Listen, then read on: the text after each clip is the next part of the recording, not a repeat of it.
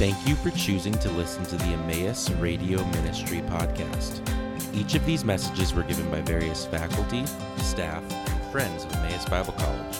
To view each series as a whole, or for more information about similar Emmaus ministries, please visit concerninghim.com. That's C O N C E R N I N G H I M.com. Thank you for joining us again in our study of the Gospel according to Matthew. I wonder, can you recall a time when you missed a big opportunity? Maybe it was the girl who got away, or for the women listening, maybe it was the boy who got away. Maybe you had a job opportunity for a promotion or to travel overseas, but you just instead decided to play it safe. Uh, you just passed on the chance, and looking back, you really wish that you would have gone. Or maybe there was an opportunity that presented itself uh, to be involved in the work of the gospel, a missions outreach, or to go to Bible school, and you just passed. Uh, sometimes uh, there are these chances that come around um, just once. Sometimes they might come around again, uh, but sometimes things happen once and then sadly the opportunity is gone never to return. And one of the difficulties with seizing great opportunities when they present themselves is that it can be hard to know what is really in front of you until it's gone. And sadly, it can only be afterwards that you look back and think, wow, I missed it. In this episode, we're going to be in the Gospel of Matthew, chapter 11. Here, one of Matthew's supporting characters, John the Baptist, returns on the stage after a pretty long hiatus. Now, like many of us going through the fog of life's opportunities, he struggles to know the import of what is really happening around him. From our earlier episodes covering chapter 3, we talked about how John was a preacher of repentance. And if ever there was a fire and brimstone preacher, it was he. But John's message went beyond, say, uh, someone like Jonathan Edwards with his famous Sinners in the Hands of an Angry God. Uh, John placed his fiery message in a certain eschatological framework. In other words, he was convinced that he stood at a crucial juncture on Israel's timeline. This was the time when the Old Testament prophecies would come true. The time of God's reign was at the door. There would be a coming one who was greater than him, who would baptize with the Holy Spirit and fire. He described Jesus in this way His winnowing fork is in his hand, and he will clear the threshing floor and gather his wheat into the barn, but the chaff he will burn with unquenchable fire. So, John viewed the coming one, almost certainly a reference to the Messiah, as one who would bring salvation, yes, but salvation through judgment. He would save Israel by destroying all of her enemies, even if, strangely enough, uh, some of those enemies were Israelites themselves. John the Baptist is a mysterious figure, but Matthew's description of him insists that he knew something of the greatness of Jesus. He hesitates to baptize Jesus and hears the voice from heaven say, This is my beloved Son. John must have been a pretty well known character, and we get that impression even from other ancient sources. Matthew left John in the Jordan River in chapter 3, but uh, he just assumes that his readers know that eventually John was thrown into prison. And in chapter 11, uh, we can imagine John languishing in prison, eventually to be beheaded, and while here he's befuddled. He is not a person who shies away from hardship. Uh, after all, remember, he lives out in the desert at one point. Uh, so he sends a question to Jesus, but it doesn't come out of a place of self pity, but it's a, it's a theological confusion. So, with that background in the view, uh, think of why John sends ambassadors to Jesus and then the significance of Jesus' response as I read our text will be in Matthew 11, starting in verse 1, going through 19. When Jesus had finished instructing his twelve disciples, he went on from there to teach and preach in their cities. Now, when John heard in prison about the deeds of the Messiah, he sent word by his disciples and said to him, Are you the one who is to come, or shall we look for another? And Jesus answered them, Go and tell John what you hear and see. The blind receive their sight, and the lame walk. Lepers are cleansed, and the deaf hear. And the dead are raised up, and the poor have the gospel preached to them. And blessed is the one who is not offended by me. As they went away, Jesus began to speak to the crowds concerning John. What did you go out into the wilderness to see? A reed shaken by the wind? What then did you go out to see? A man dressed in soft clothing? Behold, those who wear soft clothing are in kings' houses. What then did you go out to see? A prophet? Yes, I tell you, and more than a prophet. This is he of whom it is written, Behold, I send my messenger before your face, who will prepare your way before you. Truly I say to you, among those born of women, there has arisen no one greater than John the Baptist. Yet the one who is least in the kingdom of heaven is greater than he. From the days of John the Baptist until now, the kingdom of heaven has suffered violence, and the violent take it by force. For all the prophets and the law prophesied until John, and if you are willing to accept it, he is Elijah who is to come. He who has ears to hear, let him hear. But to what shall I compare this generation? It is like children sitting in the marketplaces and calling to their playmates, We played the flute for you, and you did not dance. We sang a dirge, and you did not mourn. For John came neither eating nor drinking, and they say, He has a demon. The Son of Man came eating and drinking, and they say, Look at him, a glutton and a drunkard, a friend of tax collectors and sinners. Yet wisdom is justified by your deeds.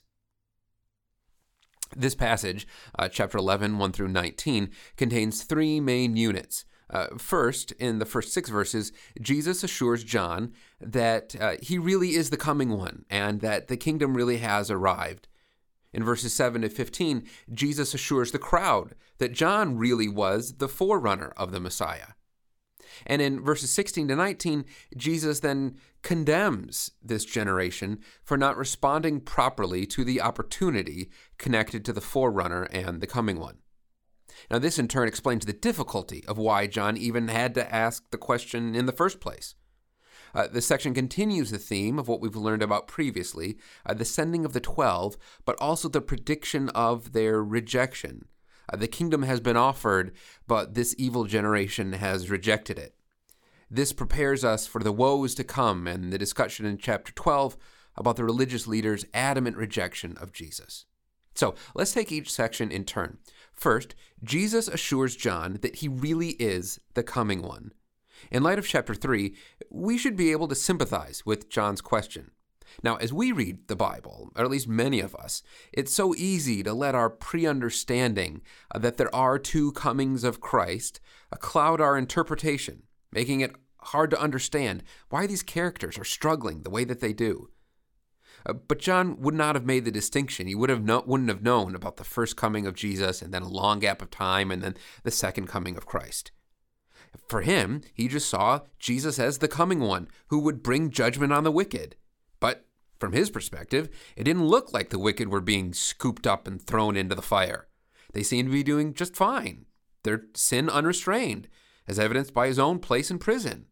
So uh, Jesus responds to John's, uh, hey, what gives, with a collection of Old Testament prophecies from Isaiah, particularly chapter 29, 35, and 61.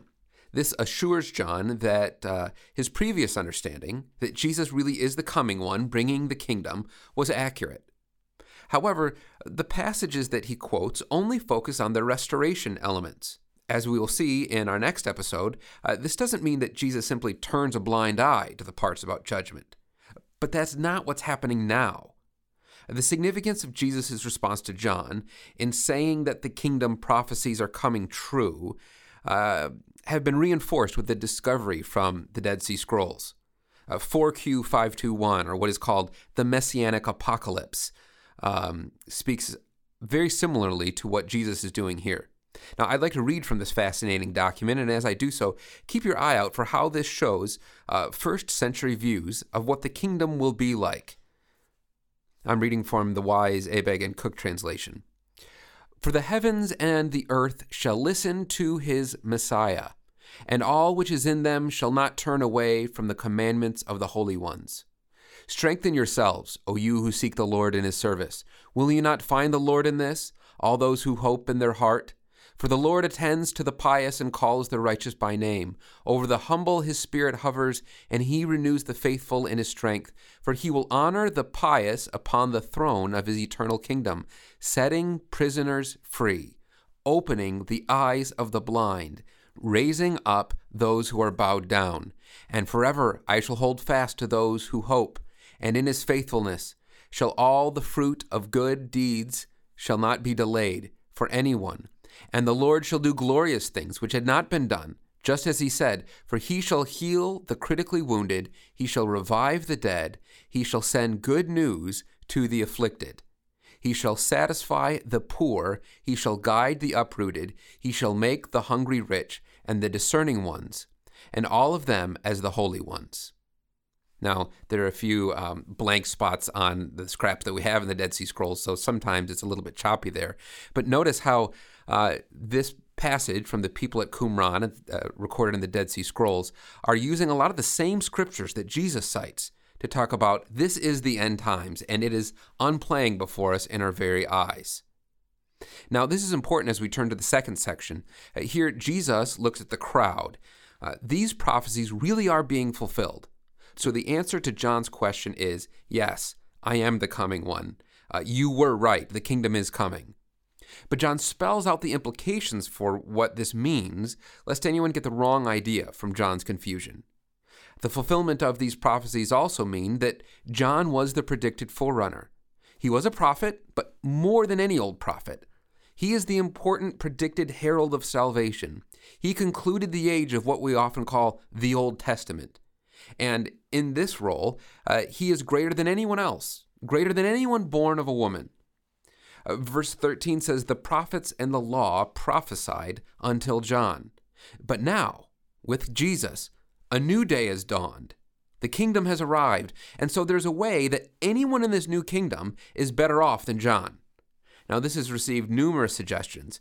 It's easier to cross off bad ones than it is to pinpoint the right one. The Lord certainly didn't mean that anyone in the New Testament was morally superior to John, uh, Uh, nor can it mean that anyone in the kingdom has a greater impact than John the Baptist. And certainly it doesn't deny that one day John will be resurrected, and when the kingdom comes in all its fullness, John will be there. Instead, the idea seems to be that anyone in the kingdom is in a position more blessed than in previous eras. Kingdom members can certainly expect to suffer persecution, but they get to experience the new covenant, God's Spirit living inside of them. They are able to see the forgiveness that Christ came to accomplish and get the panorama view of God's big plan of salvation. As Jesus says in uh, 13, 16, Blessed are your eyes, for they see, and your ears, for they hear. For truly I tell you, many prophets and righteous people long to see what you see, and did not see it, and to hear what you hear, and did not hear it. In the third unit of our text, Jesus changes from explaining John to the crowds to condemning the crowds because of John. They are like fickle children for whom nothing is ever good enough, like a child complaining, the bath is too hot and now it's too cold. Uh, John and Jesus' style were very different, each symbolically representing their different roles. John's ascetic practices matched the call for repentance and uh, the message of judgment that he preached.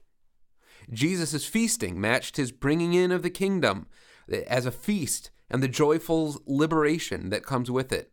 The moment had come for Israel, but they passed on it. Uh, God was at work, but they didn't have the eyes of faith to see it, and so they were just left. God tried to get their attention through John from one perspective, and tried to get their attention from Jesus from pretty much the exact opposite perspective. This all speaks to the importance of paying careful attention to the world around us in light of Scripture, at keeping one eye on the Bible and one eye on the world. What is God doing around the people of Israel at that time? They weren't listening to what God was actually saying because it was different from what they expected. In the same way, we need to keep our eye on the Bible and our eye in the world around us and ask, what is it that God is doing around us? How is He at work today? And listen very carefully, lest the opportunity come and we miss it. Thank you for listening to the Emmaus Radio Ministry podcast. This ministry is possible because of the generous contributions from our partners around the world. For more information about partnering with us, please visit emmaus.edu slash partner.